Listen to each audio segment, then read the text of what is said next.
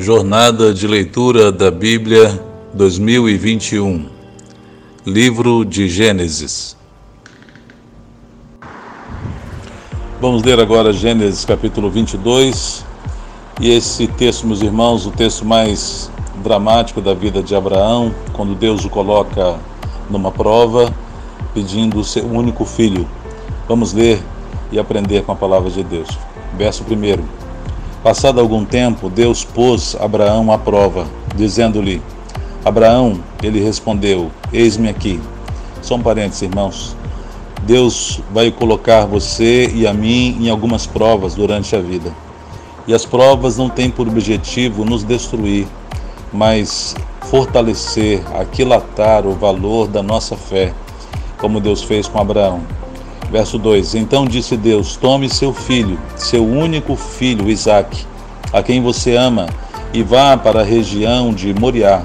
Sacrifique-o ali como holocausto num dos montes que lhe indicarei. Na manhã seguinte, Abraão levantou-se e preparou o seu jumento, levou consigo dois de seus servos e Isaque, seu filho. Depois de cortar lenha para o holocausto, partiu em direção ao lugar que Deus lhe havia indicado. No terceiro dia de viagem, Abraão olhou e viu o lugar ao longe. Disse ele aos seus servos: Fiquem aqui com o jumento enquanto eu e o rapaz vamos até lá. Depois de adorarmos, voltaremos. Abraão pegou a lenha para o holocausto e a colocou nos ombros de seu filho Isaque. E ele mesmo levou as brasas para o fogo e a faca e caminhando os dois juntos. Só um parêntese aqui. É inegável a tipologia de Isaac com a de Jesus, o nosso Senhor, meus irmãos. A história de Abraão indo sacrificar seu único filho é a mesma história que vai acontecer depois de Deus sacrificar o seu único filho, Jesus Cristo, nosso Senhor. E quando Isaac começa a carregar aqui o, fardo de lenha, a gente lembra de Jesus carregando a sua cruz, indo em direção ao Gólgota. Mas mais do que a cruz, o que Jesus carregou nos seus ombros não foi só apenas uma madeira pesada e que nele, nela ele seria sacrificado, mas Jesus carregou também todos os nossos pecados. Esse foi o peso maior que Jesus carregou por nós. Verso 7. Isaac disse a seu pai Abraão: Meu pai, sim, meu filho, respondeu Abraão. Isaac perguntou: As brasas e a lenha estão aqui, mas onde está o cordeiro para o holocausto?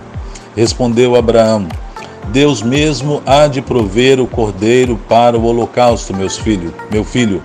E os dois continuaram a caminhar juntos. Outro parênteses aqui, quando Abraão fala Deus proverá para si o cordeiro, na expressão original ele diz assim: Jeová Jireh, Jeová Jireh significa Deus proverá. E essa foi a primeira vez que essa expressão Jeová Jireh é registrada na Bíblia.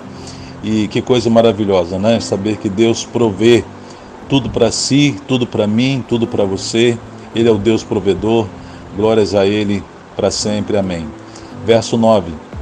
Quando chegaram ao lugar que Deus lhe havia indicado, Abraão construiu um altar e sobre ele arrumou a lenha amarrou seu filho Isaque e o colocou sobre o altar, em cima da lenha. Então estendeu a mão e pegou a faca para sacrificar seu filho. Mas o anjo do Senhor o chamou do céu: Abraão, Abraão, eis-me aqui, respondeu ele. Não toque no rapaz, disse o anjo. Não lhe faça nada. Agora sei que você teme a Deus, porque não me negou seu filho, o seu único filho. Lá em Hebreus há uma referência, Hebreus capítulo 11, que fala, explica esse momento e diz que Abraão, ao levantar a mão, a faca, para sacrificar seu filho, ele cria, ele tinha fé de que Deus poderia trazê-lo de volta à vida. Que coisa maravilhosa, né? Que tremenda fé, a fé de Abraão. Verso 13: Abraão ergueu os olhos e viu um carneiro preso pelos chifres num arbusto. Foi lá, pegou-o e sacrificou-o como holocausto em lugar de seu filho. Pensar, irmãos, que para Jesus não houve um carneiro substituto. Na verdade, João o Batista disse, se referindo a Jesus: Eis o Cordeiro de Deus que tira o pecado do mundo. E Jesus foi até o fim e morreu por nós, sacrificou, deu a sua vida por nós. Por isso hoje todo a Bíblia diz lá em Filipenses 2, né? Todo joelho se dobrará, toda língua confessará que Jesus Cristo é o Senhor, para a glória de Deus Pai. Aleluia. Verso 14: Abraão deu àquele lugar o nome de O Senhor proverá. Por isso, até hoje se diz: No monte do Senhor se proverá, no monte Jeová Jireh, né? Verso 15: Pela segunda vez, o anjo do Senhor chamou do céu Abraão e disse: Juro por mim mesmo, declara o Senhor, que por ter feito o que fez, não me negando o seu filho, o seu único filho, esteja certo de que o abençoarei e farei seus descendentes tão numerosos como as estrelas do céu e como a areia das praias do mar. Sua descendência conquistará as cidades dos que lhe forem inimigos, e por meio dela todos os povos da terra serão abençoados, porque você me obedeceu. Prestou atenção nesse texto? Eu e você somos abençoados hoje por causa de um homem que obedeceu a Deus, que foi Abraão. E Deus tem sido fiel e cumprido essa promessa que fez a Abraão. Então voltou Abraão a seus servos e juntos partiram para Berseba, onde passou a viver. Os filhos de Naor, verso 20. Passado algum tempo, disseram a Abraão que Milca dera filhos a seu irmão Naor. Uz, o mais velho, Bus, seu irmão, Quemuel, pai de Arã, Quezede, Razo, Pildas, Gidilaf e Betuel, pai de Rebeca.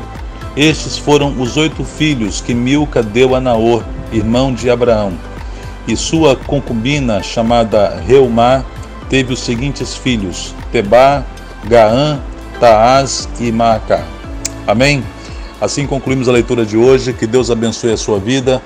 Vamos juntos continuar amanhã meditando e lendo a palavra de Deus. Um forte abraço. Deus abençoe ricamente.